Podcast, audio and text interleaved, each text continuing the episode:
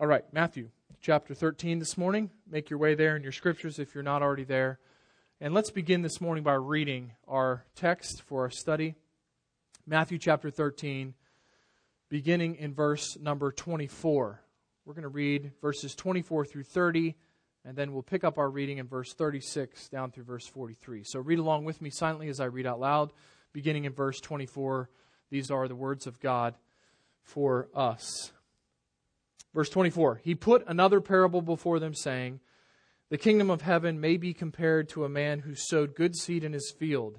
But while his men were sleeping, his enemy came and sowed seeds among the wheat, uh, sowed weeds rather among the wheat, and went away. So when the plants came up and bore grain, then the weeds appeared also.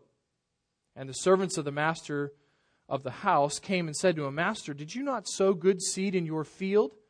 How then does it have weeds? He said to them, An enemy has done this.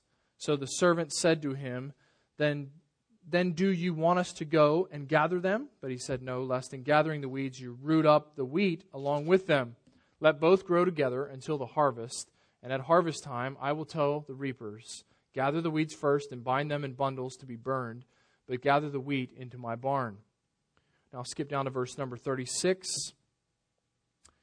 Then Jesus left the crowds and went into the house, and his disciples came to him, saying, Explain to us the parable of the weeds of the field. He answered, The one who sows the good seed is the Son of Man. The field is the world, and the good seed is the sons of the kingdom. The weeds are the sons of the evil one, and the enemy who sowed them is the devil. The harvest is the close of the age, and the reapers are angels. Just as the weeds are gathered and burned with fire, so will it be at the close of the age. The Son of Man will send his angels, and they will gather out of his kingdom all causes of sin and lawbreakers, and throw them into the fiery furnace. In that place there will be weeping and gnashing of teeth. Then the righteous will shine like the sun in the kingdom of their Father. He who has ears, let him hear. These are the words of the Lord, and this is the parable of the weeds and the wheat, or what has been known in the past as the parable of the wheat and the tares, an old word for weeds. We are familiar in our culture with the context of verse 24 and the words that we find there. He put another parable before them, saying, The kingdom of heaven may be compared to a man who sowed. So prevalent in our culture is the use and the abuse of the word like, that this is not a difficult understanding for us. The kingdom of heaven may be compared to a man, is just like saying the kingdom of heaven is like a man. It's a simile. If you're a grammar student, a parable is an extended simile.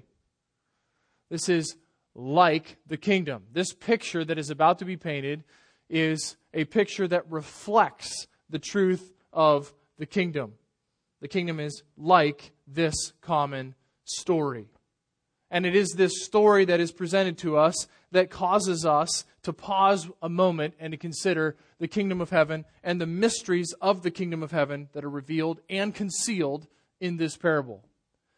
If you've been with us from the beginning of Matthew chapter 13, we started with an introductory look at the parables. Their purpose is primarily twofold with a third component. They are to conceal the mysteries of the kingdom, that is, the previously unrevealed truths. They are to reveal those same mysteries to a different group. And thirdly, they are to confront those who sit idly by or sit on the fence of decision regarding the kingdom and its king, our Lord Jesus Christ. This morning we face this parable with the same question as we face the parable of the sower, or the parable more accurately of the soils. What causes this parable to be given? What is the problem behind the parable? And this is key to our interpretation, to our understanding of these parables each and every time. What is it that is bringing this parable to light? Why is Jesus saying what he's saying? Why is he using this parable to reveal and to conceal these truths? I believe the problem this morning is connected directly to the parable of the soils. I trust you haven't forgotten that the recipients of these parables originally, the first recipients, were Jewish people. They were the disciples primarily, and the crowds that were gathered on the bank of the sea. Jesus is in the boat, and he's speaking to Jewish people. And he has clearly declared that the kingdom is here. John the Baptist has said the kingdom is here. Jesus has said the kingdom is here. But there is confusion because the kingdom in the parable of the soils is filled with, at this point, people who have outright rejected, those who have sprung to life but only to fall away, who have never had a true rooted relationship to Jesus Christ. Last week, we examined this first parable of the soils and found that the plan, the purposes of God, will not be thwarted by unbelief. It's not that God has lost control. It's not that Christ has somehow been, been frustrated in his kingdom effort. This week we deal with a totally different problem, but a related problem. And that is that there is unbelief in the kingdom. That's the problem. The problem is there is unbelief. There are unbelievers in the kingdom of Jesus Christ. Now, why is that a problem? Because, from our Old Testament perspective, there was no potential revealed of unbelief in the kingdom. We spent our adult Sunday school time examining, part of it at least, examining the new covenant promises from Jeremiah 31, Ezekiel 36, and Ezekiel 39. In those texts, we have promises made to Israel of what it would be when the new covenant was, was exposed, revealed, and brought to bear on their existence. And in those promises of the new covenant, there is a land promise for Israel, which is yet to be realized. And there are spiritual promises made to Israel, which are inaugurated with the coming of the king. But nowhere in those promises is the potential of unbelief, of unbelievers present with the recipients of the kingdom. And so, no doubt, the parable that we're addressing this morning faces the difficult questions from the disciple. The problem with the disciples is that there are unbelievers and believers in this kingdom of heaven in the presence of the king. How can that be? This kingdom of heaven that has been inaugurated but not yet consummated. Was Jesus the Lord of his kingdom or not? And if so, why is there unbelief?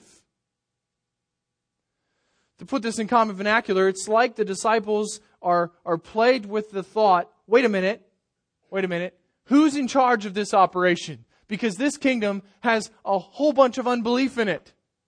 We're here, we're in the presence of the king, and yet there is unbelief in these Pharisees, and from the parable of the soils, there will be more unbelief. So while they are encouraged by the promise of some a hundredfold, some sixtyfold, and some thirtyfold of true fruit that endures because of the heart change of the new covenant promise, the disciples must face the reality that there will be rejection and deception in the present kingdom. The inaugurated but not yet consummated kingdom of heaven. This is the problem that leads to this revealing and concealing parable. Stanley Ellisen asks Are all who exist in God's kingdom now true children of the kingdom? Can we tell the difference? Is everybody who now exists after Christ has come, are they all a part of his kingdom? Even further, Stanley Ellisen asks, How can we know the difference? if there are those under this new age, this new era in which Christ has come, the Jews are asking, if there are those who do not believe, how do we know true children of the kingdom from those that are not? This was a problem for them simply because in the Old Testament there was no explanation given. And so Jesus here reveals a secret, a mystery of the kingdom. The parable of the weeds and the wheat picks up in verse number 24. So, with that problem in mind, that there are unbelievers present in the face of Christ, who is the King of the kingdom, and in the reality that the kingdom is here, we find this parable. He says, The kingdom of heaven is like, or may be compared to, a man who sowed good seed in his field. But while his men were sleeping, his enemy came and sowed weeds among the wheat and went away. So when the plants came up and bore grain, then the weeds appeared also. And the servants of the master of the house came and said to him, Master, did you not sow good seed in your field? How then does it have weeds? He said to them, An enemy has done this. So the servant said to him, Then do you want us to go and gather them? But he said, No, lest in gathering the weeds you root up the wheat along with them. Let both grow together until the harvest, and at the harvest time I will tell the reapers, Gather the weeds first and bind them in bundles to be burned, but gather the wheat into my barn. This is the parable that is presented in the face of the problem. The Jews are present in the crowd that is hearing this parable, and they are probably caught up with a good old whodunit story. I mean, Jesus presents this, this great illustration of a a true to life kind of experience. The parable is not difficult for us to understand. Same picture of sowing as last week. A man goes out and sows seed of wheat in his field. That's pretty basic. We get that, okay? We, we understand. And don't be trapped into making parallels between the parable of the soils and the parable of the weeds and the wheat yet.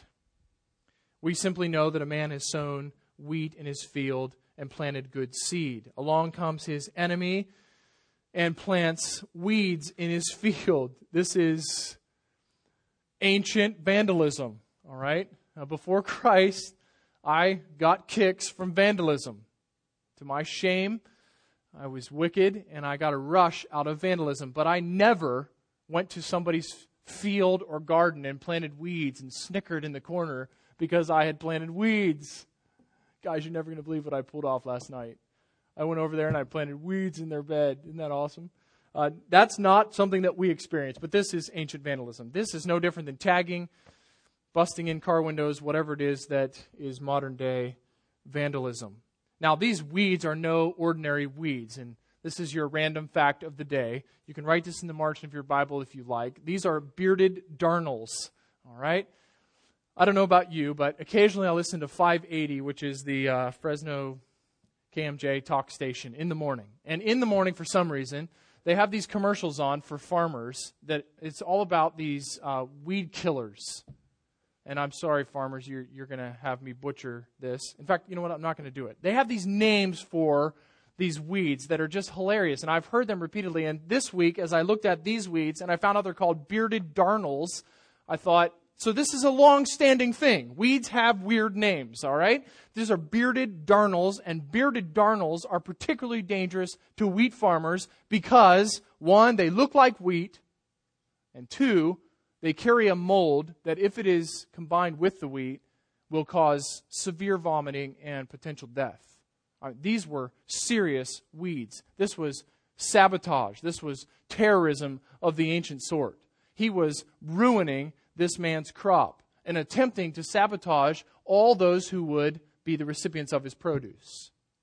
All right, this is what's happening in this story. You can almost feel the crowd on the bank going, No way. He didn't plant weeds in there, not the bearded darnel, right? This is the story given to us. And those who have no ears to hear or eyes to see are caught up in a fascinating story of sabotage, but then justice. All right, continue on in the parable.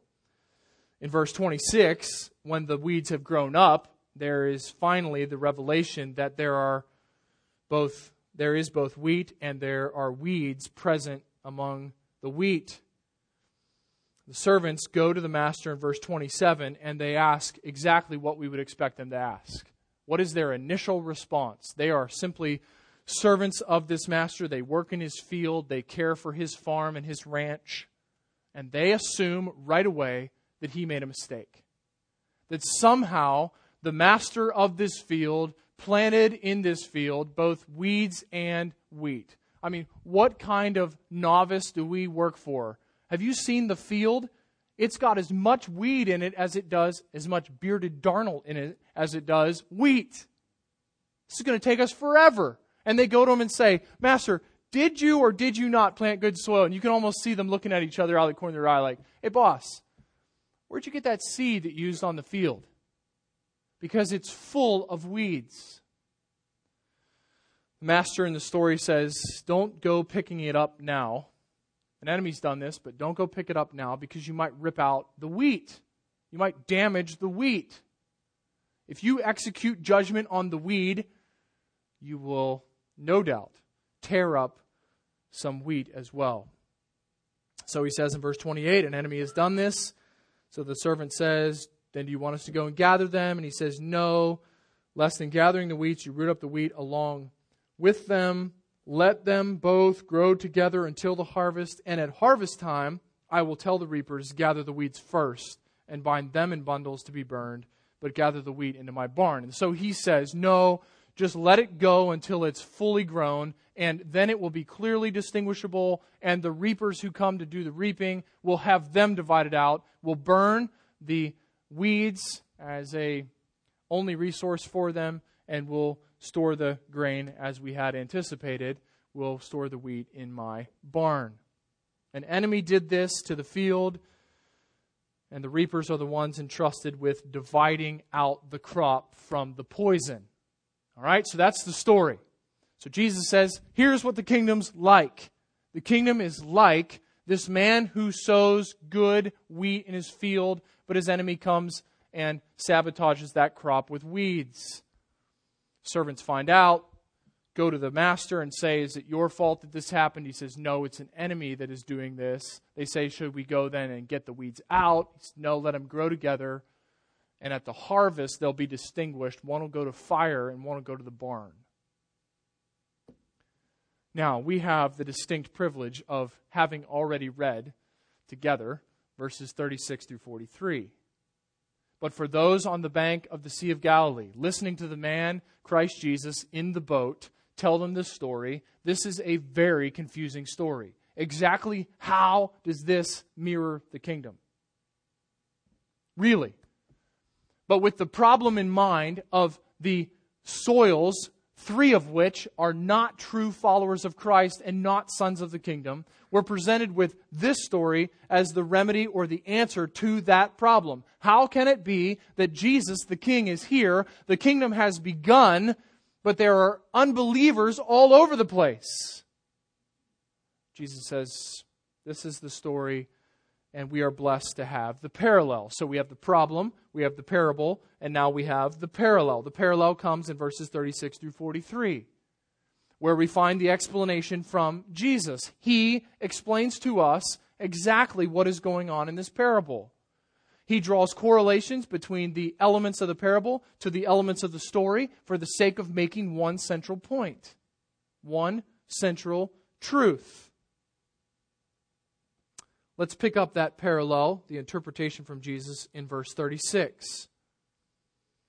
Jesus goes into the house. What is whose is the house?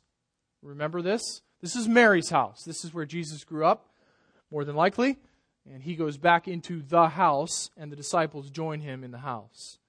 This time, the disciples ask for help. They've heard two other parables the parable of the mustard seed, actually, yes, two other parables, the mustard seed and the leaven, and they've heard a declaration again of the purpose of the parables. But this parable, the weeds and the wheat, is still stuck in their craw. And they come in and say, Jesus, help us understand that parable of the weeds.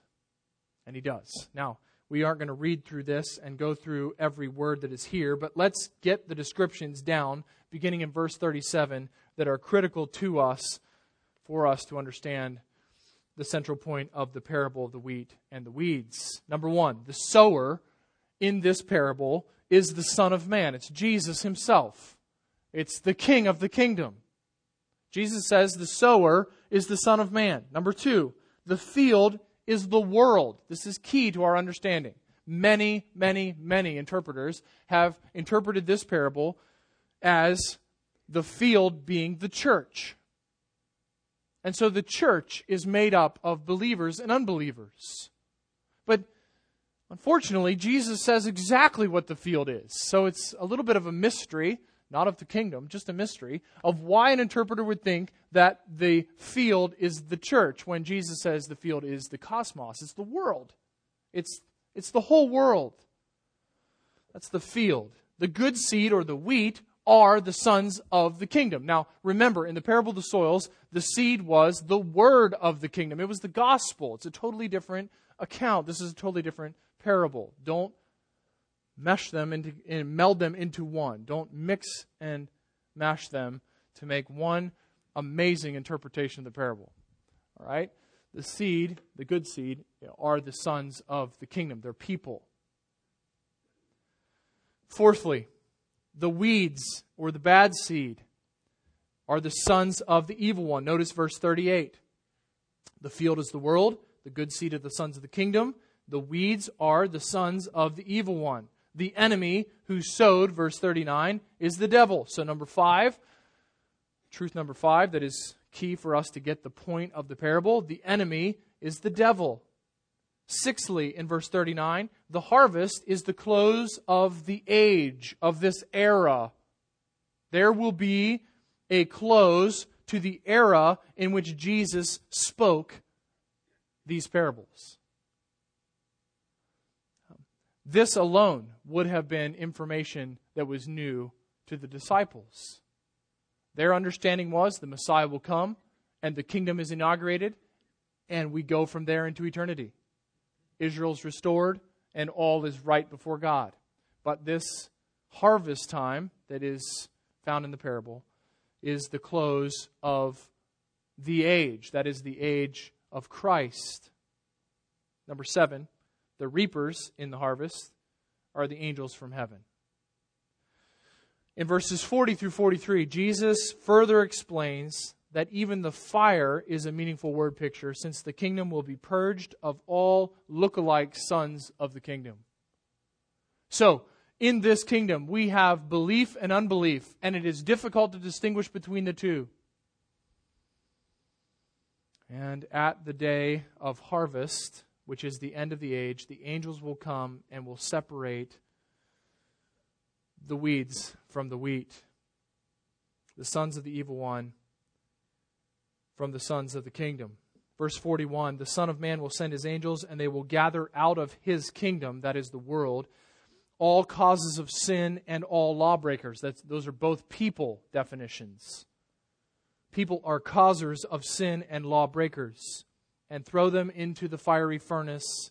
In that place there will be weeping and gnashing of teeth. Then the righteous will shine like the sun in the kingdom of their Father. He who has ears to hear, let him hear. Now, notice these, these words from verses 41 through 43. Hell's agonies will be the end of all weeds, that is, the sons of the evil one.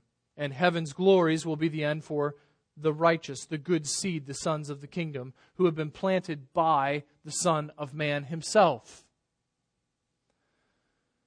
Jesus wraps this up with his classic ending He who has ears, let him hear.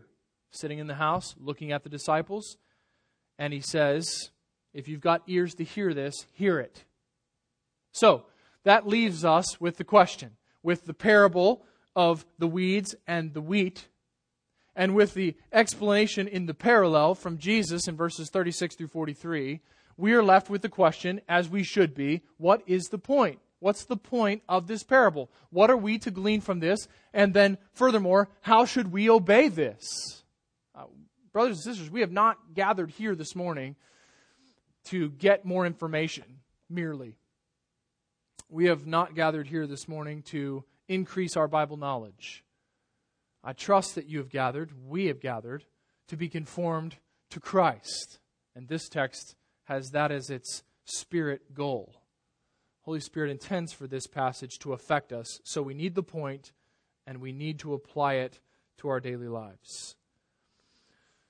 Let me explain to you what I believe the best understanding of the point for this parable is. The church era in God's kingdom plans will include unbelief and even look-alike professors of faith in Christ. Okay? Jesus came, he inaugurated his kingdom, he will return to consummate his kingdom until he returns in this unrevealed age of the church. The world will include both unbelievers and believers living in the same space. This is clearly what is communicated through the parable and even Jesus' explanation of the parable. The kingdom will not be derailed by this reality, nor is it the result of faulty planning or quality in Jesus the King. So there is no place for us to say, Jesus, what kind of seed exactly did you sow in your kingdom?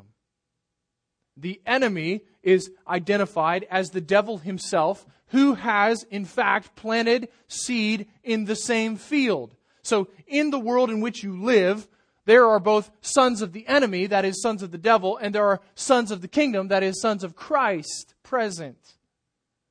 Christ is no less reigning over his kingdom.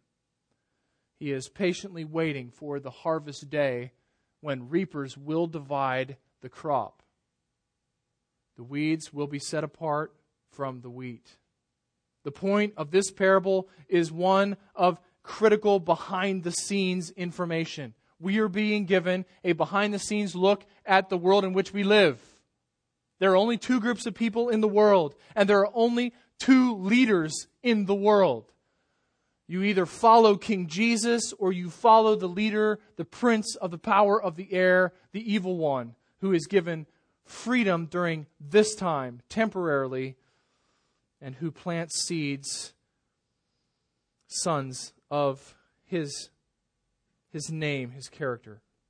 Those with ears have the information needed to live with awareness and confidence in this previously unrevealed era of the kingdom purposes of God. So, what is the point? Well, here it is. The kingdom will include both true and false believers until the culmination and judgment at the end of the age.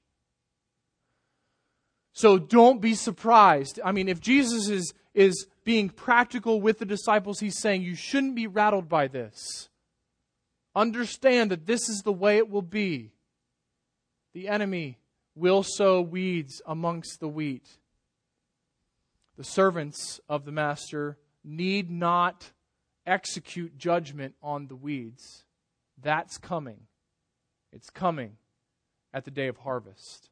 When the age is closed, when Christ returns, and when his kingdom is known in its fullness, then the field will be divided into its two parts.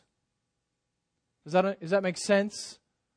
There's a problem here. Jesus has come, but there's unbelievers. That's not a part of the Old Testament understanding. So Jesus says, well, there's a parable to explain it and to hide it. The parable is this sower who sows good seed, and this enemy who sabotages his crop these servants who ask to remove the weeds, who are told no, and the reapers who will come at the harvest day and divide them out, fire and barn. The kingdom at present will include both true and false believers, both rejectors and true sons of the kingdom, until the culmination and judgment at the end of the age or at the return of Christ. So, do not be afraid. Do not be worried. Do not doubt the king. Here's what's happening. Okay, so with that being the point, we have the, the problem, the parable, the parallel, and the point. What are the applications? How do we take this text and see it lived out in our lives? How are we affected for the glory of God by this text? That should be our question every Sunday. That should be the question every day when we encounter God's Word and worship Him through our hearing of His Word through study. How can I be affected to look more like Christ? How could grace become more evident because of this text in my life? Well, here are a couple suggestions. I present these to you. One, know that there is an enemy and that the enemy is always opposed to the king. Know that there is an enemy and that the enemy will be always opposed to the king and his kingdom. There is an enemy. Satan is no laughing matter. In fact, he would love nothing more, and I'm sure he enjoyed yesterday highly because many were dressed up as him. And the joke was on them because they dressed up as the one who deceives the heart of men, who blinds the eyes of the lost, who keeps people from the gospel, who corrupts the very message of truth, who blinds from hope, who keeps from heaven. The joke's on them. They dressed up like him. Not only that, but our culture laughed and he loved it because he does not, he does not appear with horns, a blood red face, an evil sneer, a tail, a pitchfork. Oh no. Oh no. He comes as an angel of light. He's got the best costume you could imagine. He comes as one bearing the truth. Almost. Satan is real. He is the enemy of our king, and he's the enemy of his kingdom. 2 Corinthians chapter 11 verse 14 calls Satan the one who masquerades as an angel of light. So, know that there is an enemy and that he is and always will be the enemy of the king and his kingdom. This should be an awareness level upgrade for you. When you are out and about in your daily life, living life in the kingdom of heaven, not yet consummated, with believers and unbelievers living in the same area, know that the enemy is at work in them and is opposing you as a kingdom missionary, your king, and the kingdom work that he is accomplishing. Secondly, know and fear the reality of unbelief. Okay, brothers and sisters, listen. This, this should consume us. We've, we've been through Matthew 10. We've seen the call for kingdom missions, but we should be reinformed by the parable of the wheat and the weeds that there is unbelief in the world today, and it has everything to do with the way we view the world in which we live. It is not a neutral place. Everybody's not going to the same end. Not everyone will be in the barn. John MacArthur, in his extremely helpful, this has been one of the best sections of reading that I've done from his commentaries in Matthew chapter 13. If you don't have it, I highly commend it to you.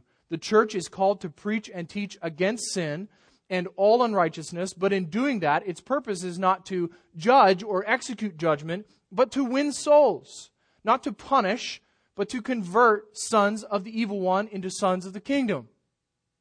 So, the reality of unbelief for the disciples and for us has everything to do with the way we see our life as a part of the kingdom, as sons of the kingdom, now. Why are we here? I mean, that's a fair question. Why are we here with only this many of us in these green chairs today? Because the king hasn't come back to consummate his kingdom. Therefore, the reality of the parable of the wheat and the weeds is still in effect. The age has not closed. And we are here not to go around executing God's wrath on those who are sons of the evil one, but rather with the message of hope presented to the sons of the evil one so that they might, by the grace of God, become sons of the kingdom. You are not God's instrument of judgment on unbelievers. Maybe you've heard the most extreme cases of this when those who profess faith in Christ take their 12 gauge shotgun and go to an abortion clinic and kill the doctor who runs the clinic. That would be in direct disobedience to this reality. You are not God's executor of judgment his angels will take care of distinguishing and setting apart the two groups for their designed end.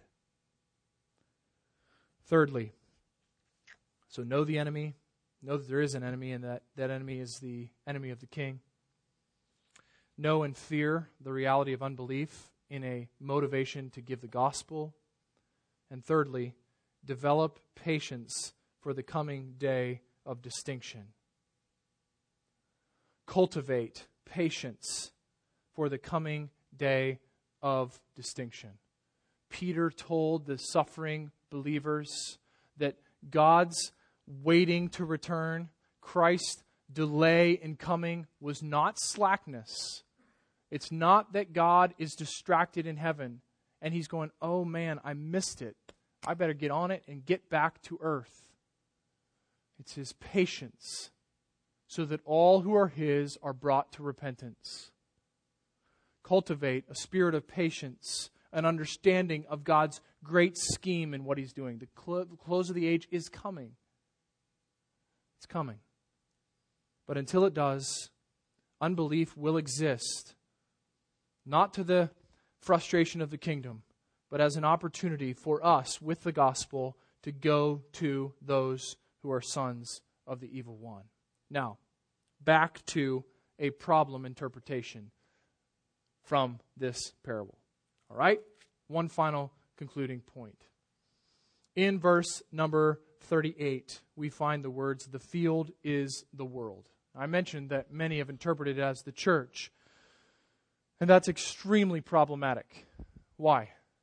Well, because the entire parable hinges upon the master's instructions not to deal with the weeds, to allow the day of harvest to come, to allow the reapers to come and distinguish between the wheat and the weeds. So, if this kingdom, this field, is the church, we have a very big problem when we read in Matthew chapter 18 that we are to distinguish between unbelief and believers within the church, that sin is to be confronted and disciplined, and that false teachers are to be put out and to be separated from. You see, this is not dealing with the church. The church is the gathering place of the sons of the kingdom in the world. So, what is the church? It is it is the gathering, it is the collection of the sons of the kingdom who exist in the field. If we were to make this parable walk beyond what it should, it's the wheat meeting. The weeds are excluded from the meeting. The church is the gathering place of the sons of the kingdom. It is the church's responsibility to maintain that purity. It is the passion of our New Testaments that shepherds take very seriously the guarding of the flock, which is the gathering of the sons of the kingdom, waiting for their king to return, being equipped for the work of the ministry and for the proclamation of the gospel in the field, which is the world. So, we must know that there is an enemy and know what he's all about. We must understand and be gripped by the reality of unbelief and the opportunity for the gospel. Thirdly, we must develop patience, cultivate patience, knowing that God is not slack concerning his promises. He's patient, bringing all who are his to himself. And fourthly, we must be concerned constantly that the church be the gathering of the sons of the kingdom in the world, pure, protected, by shepherds who are careful with the scriptures and who uphold and defend the apostolic gospel. Okay? The kingdom will include, the kingdom in the present will include both true and false believers until the culmination and judgment at the end of the age. Now, why is it so critical that purity in the church be a be an application from this text? Well, because you have seen, and if you have not experienced, you know of the church that has become more like the world than like its king. How does that happen? That happens by flinging open the doors to all that exist in the field. If we are to protect the purity of the body, the purity of the membership of a local church, it will be to the exclusion of those who are sons of the enemy. If sons of the enemy are allowed to exist coexist, the confusion that will result will be catastrophic. And we live in that confusion. people saying they're Christians that aren't Christians, people thinking they're Christians without the gospel, people saying they're Christians without knowing who Christ is, reinterpreting who he is. They have a different king and they say they're in the kingdom. We have mass confusion because the gospel of Jesus Christ has not been preserved so that the gathering of the sons of the kingdom is maintained. This is the parable of the wheat and the weeds. Christ will come, and when he comes, a very literal hell will await the sons of the evil one, and a very literal heaven will await the sons of the kingdom. I love verse 43. Then the righteous will shine like the sun in the kingdom of their Father. This is what we anticipate. This is what we long for. This is what we take to the world around us. Because in this age, and in this age alone, is the offer of grace. When this age is closed, the harvest is here. The reapers will distinguish, the fire will blaze, and the barn will be filled. These are the words of our Lord Jesus for our growth in grace. Father, thank you for these words. Thank you for the Spirit who inspired their record and has preserved them for us. Thank you for the gift of having them translated into our own language. More importantly, we are grateful that you have planted us in the field. We embrace the reality that you are reigning from heaven, and yet your reign has not been consummated in its fullness.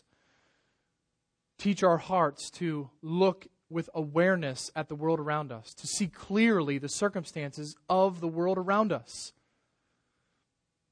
Teach us to understand and to grasp that there are only weeds and wheat. And in this age, there is the potential of weeds being transformed into wheat according to your gospel. May we understand the enemy's scheme. May we not distrust or discredit your perfect plan. May we not think you have failed or that your kingdom has failed in any way because of the unbelief around us. But may we be more concerned about the enemy's work. May we be more aware of his agenda to corrupt and to sidetrack your kingdom purposes, to deceive all and any that he can. And may we be emboldened by the grace available through the cross to take the message of the gospel to the field, to the world around us, knowing that the close of the age is coming. The harvest is coming. The reapers will divide the crop. May we be active in pursuing your purpose of collecting a people called by your name for your glory, for the exaltation of your Son, through the power of your Spirit, in the, the power of the word of the cross. May this be our motivation. May the parable of the weeds and the wheat not soon leave us. Affect us, Father. May Grace Church be different as we leave than when we came because we have encountered your word and your Spirit has applied it to our hearts. May our grace group times this week be opportunities to shape and mold each other's thoughts as we consider these texts. May your Spirit be active through the grace of fellowship, of provoking one another toward love and good works, which is our practice when we have assembled together. Thank you for your, your perfect wisdom. Thank you for the revealing and concealing miracles and for ears to hear. This is the song of our praise. Because of Christ and through the Spirit, we offer it in Jesus' name. Amen. Well, I hope that's an encouragement to you. It's a fascinating account. Um, Jesus, uh, this is going to sound so trite. Jesus is, is amazing at all times, but this is an amazing part of his ministry. Uh, he was doing these stories on the fly, on the go, and they are fascinating, and the truths that he's revealing and concealing mean everything to us. This is the world in which we live. He's interpreting it for us, helping us see it accurately. I have one more thing before we go. We're going to be dismissed. I hope that you'll stop by the hub. If you've not been by the hub, make sure you swing in there. Ask the workers who are uh, the faithful upward people. Ask them what's new at the hub. What's going on here that I should know about? Um, where are the OCC boxes? Where are the resources that are being presented to us and made available to us? Make sure you stop there. It's for your benefit. Secondly, grace groups this week. Be there. Make it a priority to fellowship with God's people through this outlet. If you're not able to be there, be sure to fellowship with God's people in some other outlet, uh, actively pursuing the encouragement that God intends and designed for your growth. And thirdly, parent and baby dedication is next Sunday. For those of you who have not jumped on that, you need to, no matter what the age of your kids, within reason, I guess, for their sakes. Uh, you're open and available, welcome to take part in that. You need to call the office this week and talk to David. Finally, there is one final prayer request that I want to pray for together before we go. We were made aware this morning, right before our service, that Jill Tave's dad um, had a very serious eye injury take place this morning. His retina detached from his eye. Uh, basically, if he does not find a surgeon who can do the surgery today, he loses his sight. I mean, this is it. Uh, he will not be able to see from that eye. So I want to pray for him collectively. Maybe while you're at lunch, as you thank the Lord for the food, also remember uh, Jill's dad. And uh, let's pray that God would work in this circumstance. This is a man who knows Christ, who is also trusting Christ, who is content in his circumstances. Let's pray for God's word work to be done and purposes to be accomplished uh, through this situation, even as we go. Father, thank you for Jill. Thank you for Patrick, for Jonathan and Stephen, and for little Rachel. And we are thankful for the opportunity to care for their family this morning. This is a very desperate situation. Physical sight is one of the, the greatest gifts that you've given us as human beings the opportunity to see your handiwork, to see your creative power, to worship you through our sight. I pray for this brother as he awaits word from you, really, providentially, whether or not you will grant him sight any longer in this eye. I pray that you would comfort his heart, that you would deepen his commitment to you, his understanding of your loving care, of your sovereign plan would be, would be broader and deeper today than it has ever been. And we pray that you would provide the right people to accomplish exactly what you have planned in this circumstance. We submit to you and to your plan and we desire to see his eye preserved. Thank you for the opportunity, practically, just to uphold one another this morning as we go. Go with us in grace. We rest in you, we rest in the cross. We lean upon the sacrifice that was made in our place, the life of obedience that was lived in our place, and the tomb that is empty, providing eternal life for us. Use us for your glory. We ask in Jesus' name. Amen.